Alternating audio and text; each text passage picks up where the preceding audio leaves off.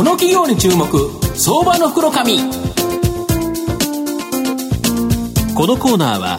マイナンバーセキュリティのパシフィックネットの提供 SBI 証券の政策協力でお送りします。ここからは相場の福の神 SBI 証券投資調査部シニアマーケットアナリスト藤本信之さんとともにお送りします。藤本さんよろしくお願いします。毎度相場の黒神こと藤本でございます。今日はちょっとセミナーで2時間ノンストップマシンガントーク喋りすぎてですねちょっと声が壊れてるんですけどまあよろしくお願いします。よろしくお願いします。お願いします。で今日はですね証券コードはい、えー、3054、ハイパー代表取締役社長の、えー、玉田博和さんにお越しいただいております。玉田さん、よろしくお願いします。よろしくお願いします。よろしくお願いします。このハイパーさんはですね、東証ジャスダック上場しておりまして、法人向けパソコン販売、これがですね、主力の事業となっておりまして、えー、株価が今日1079円でございまして、100株単位ですから、まあ、11万円弱ぐらいで購入することが可能です。うんはい、で、アスクの代店事業というのも行っております。また昨年までですね、リーマンショック時に、ほんの少しなんですけど、微減となった他はですね、まあ、順調に売上高が右肩上がりに上がってくるというですね、非常に成長企業と。まあ、ただ、パソコン販売というのは、非常に粗利が薄いですし、うん、まあ、競争も激しいというところなんですけど、このハイパーさん、ある秘策によってですね、まあ、利益を上げ、売り上げも伸ばしているということなんで、今日はこの秘策を聞きたいと思うんですが、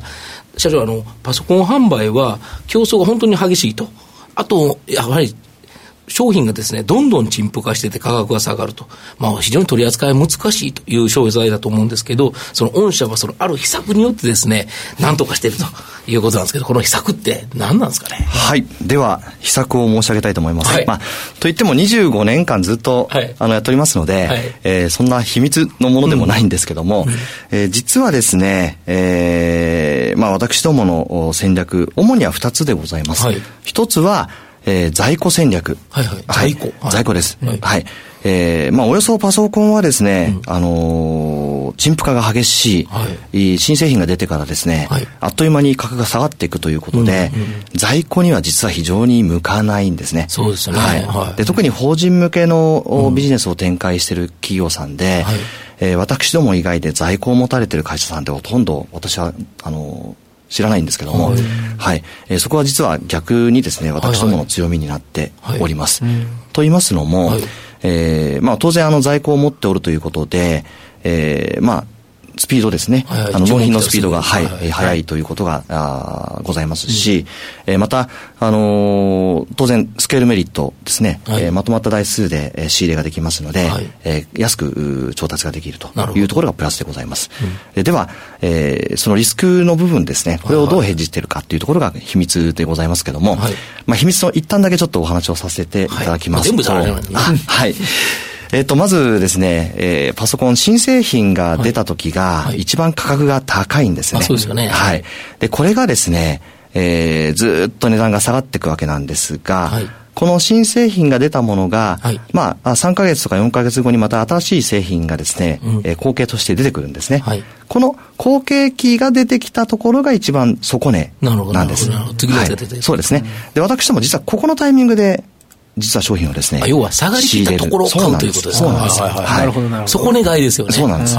で、メーカーさんはですね、やはりどうしても、あのー、今物流はですね、非常に効率化をしてますので、うん、メーカーさん倉庫を持ってらっしゃらない。はい、まあそうすると、ディストリビューターさんの倉庫に工場で作ったものをすぐに入れたいわけなんですが、はい、自社の1個前の製品が倉庫に残ってると、工場で作った製品入れられないんですよ。そうすると、ね、はい、どうしてもこれを、えー、売らなければいけない。はい、ところが法人向けのパソコンで、えー、これを仕入れをできる、あの、在庫をするというところは私どもですので、えー、そうすると、あの、私どもがですね、この商品を非常に、いいまあ、えー、そうですね。はい。ということで、調達ができるということで、スケールメリットプラスアルファ、えー、こういった形でですね、うん、非常に安く仕入れをすることができるというのが一つ目の実は、えー、まあ、秘策でございます。なるほど。はい。もう一つは、はい、実は営業のですね、スタイルでございます。うん、えー、まあ皆さん大体営業のイメージですと、まあ営業マン外出してですね、えー、そうですね、お客様のところにお邪魔して、はい、えー、熱心に売り込んでですね、はい、買っていただくとい。うのが一般的な営業の、まあ、姿、ね、はい、だと思われますけども、実は私ども、あの、ほとんど営業はですね、えー、オフィスにおります。はい。はい。はいえー、実はですね、この時間、あの、私どものオフィスはですね、ほとんど営業の席は、あおりましてですね、はい、えー、ほとんど電話とメール等の対応で、はい、えー、行っております。というのも、えー、私どもがターゲットにしておるのは、えー、企業の情報システムの方々なんですね。プロの人ですね。そうですね。で、この方々はパソコンのプロでもありますし、うん、まあ、およそコンピューター関係のことはよくご存知の方々なので、うん、えー、なんか新しい説明をしてほしいとか、いうよりも、実はすぐに商品が欲しいですとか、うん、えー、なんか困った時に誰かに振りたいとか、うん、そういったニーズが非常に大きいんですね。まあ、ですので、私どもの考え方は、あの、オフィスにいてですね、えー、お客様からお問い合わせがあったら即回答できるというスタイルをとってます。まあ、ですので、売り込むのではなくて、選んでいただく。なるほど。はい。こういうことに徹しているものですから、実はですね、えー、まあ、同業他社というか、えー、IT 系の販売会社さんと比べますと、一人当たりの営業マンのパソコンの販売台数が、はい、私どもの方が圧倒的に多いんですね。効率がいいということですよね。はい、そうです。はい、まあ、ですので、先ほどの在庫の戦略と、それから営業スタイルによって、えー、非常に厳しいパソコンのマーケットではあるんですが、うん、25年間私もずっと成長もしてきておりますし、うん、えー、まあ、順調に利益も確保できているというところが私どものビジネスモデルの特徴でございます。なるほど。はい、でずっと伸びてきたんですけど、ちょっと残念ながらというか、今期ですね、ちょっと減収減益っていうのは、ちょっと気になるんですけど、その原因とですね、まあ逆に来期以降どうなるのか、というのをちょっと教えていただきたいんですが。はい。はい、えー、っと、まず今期はですね、あのー、まあ、減収減益の予想を立てております。はい、で、これはまあ予想通りと申しますか、はい、えー、昨年ですね、えー、マイクロソフトさんが、はい、Windows XP のサポート終了でですね、えー、発表しまして、これで大きくですね、実はマーケットが盛り上がりました。えー、パソコンがですね、前倒しで相当実は売れたんですね。まあ、ですので私どもの会社の業績もですね、昨年非常に大きく山ができたわけなんですが、まあ、山が大きくなるとですね、谷が深くなりまして、はい、えー、今期はですね、非常にあの、売れない時期ですね、はい、えー、谷の時期でございますので、うん、えー、最も売れない1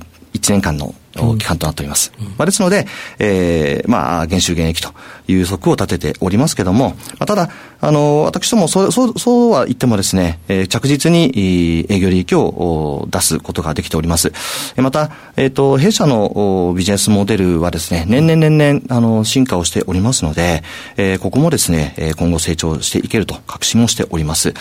また、あの、当然来年以降ですね、うん、需要も戻ってまいりますので、はい、えー、マーケットが通常状態に戻れば、また元の成長路線ということになりますし、まあ、そもそも私どものですね、えー、実は、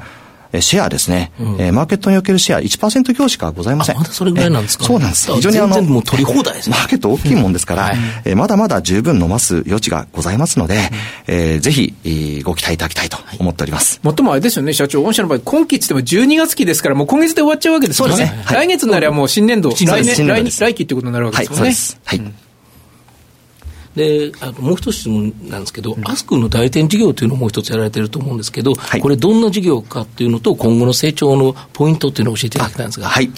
はい。あの、アスクの代理店事業でございますが、えー、まあ私どもの売上のですね、まあ4分の1ほどを占めております。はい、まあ昨年度は50億を超える、はい、えー、ビジネスとなっております。はい、えー、アスクルさん、まあ、アスクルからアスクルなんですけども、うんうん、えー、まあ、オフィスのですね、はい、えー、カタログ通信販売の、はいはいはい、あの、ビジネスですね、はい、えー、この代店業務を行っておるわけなんですが、えー、実はアスクルさんですね、えー、このカタログ通信販売のカタログの部分と、もう一つ、あの、規模の大きなお客様向けに集中購買システム、揃えるアリーナというサービスを展開しています。はい、で、この私どもはその揃えるアリーナの方がですね、はい、えー、主力の営業活動でございまして、えー、まあ、コンピューターのお客様もそこそこの規模の大きなお客様がターゲットなんですが、うん、まあ、同じターゲットのお客様にですね、はい、えー、このソレルアリーナのご提案をさせていただいております。えー、まあ、集中購買システムですので、一度入らせていただくと、まあ、ずっと継続的に、割とストックで積み上がっていくという。ことでございまして、ここも毎年、えー、順調にですね、ビジネスが積み上がっておるというところでございます。なるほど。はい。最後なんですけど、はい、御社の今後をですね、成長牽引するものっていうのは何なんですかね？はい。えっ、ー、と、まず一番はですね、えー、実はグループ会社に、リステックというグループ会社を持っております。はい、えー、ここはですね、えー、実はパッケージサーバーというものを出しておりまして、はいはい、えー、どういったものかというと、あの、サーバーのシステムにですね、およそ必要なものを全部入りで入れてしまったものなんですね。はい、えこのビジネスが非常にあの好調でございまして、え今後私どものビジネスの、えーまあ、柱になっていくというもので、えー、期待しております。今までも伸びてるのに、これにまた柱ができると。はい。これはすごいですよね。えー、ありがとうございます。で、このハイパーさんなんです本当に、あの、いわゆる厳しいパソコン販売の分野での、もう勝ち組企業で、また新しい商品も出てくると。まあ、安定的な売上利益を伸ばしていれる、本当に安定成長企業と。にもかかわらずですね、なんと、予想配当利回りが約3%、はい、PER が9倍、PBR も1倍とですね、もう超ハイパーに割安な。水準とそうですね、バリエーションどれを見てもね、割安ですね。とすると、やっぱ配当を楽しみながらですね、まあ中長期投資がですね、いいもう相場の膨らみ、一押しのですね、うん、まあ、ハイパーな株価上昇を期待したいですね、銘柄だと思います。で、最後ですね、あの、ちょっと一回だけ宣伝なんですけど、12月8日に八重洲ブックセンターで、はい、えー、藤本講演会を行いますので、はい、えっ、ー、と、ホームページ、あの、ラジオ日経さんのホームページにリンクを置いてもらいますので、そちらの方をちょっと見ていただければ、12月8日、お待ちしております。来週の火曜日、来週の火曜日です。はい。はい。はい、えー、では、詳しくは、ラジオ日経のホームページご覧になっていただければと思います。今日は証券コード30 3054ハイパー代表取締役社長の玉田博和さんにお越しいただきました。玉田さん、藤本さん、どうもありがとうございました。ありがとうございました。ありがとうございました。証券コード3021東証マザーズ上場パシフィックネットはマイナンバーに完全対応した情報機器データ消去サービスをはじめとする IT セキュリティサービス、そして IT 機器の中長期レンタルなどで企業の IT 化を支援する IT ファイナンスサービスを全国8拠点のネットワークで展開するオンリーワン企業です。マイナンバーセキュリティをサポートする証券コード3021東証マザーズ上場パシフィックネットにご注目ください。この企業に注目相場の福のこのコーナーはマイナンバーセキュリティのパシフィックネットの提供 SBI 証券の政策協力でお送りしました。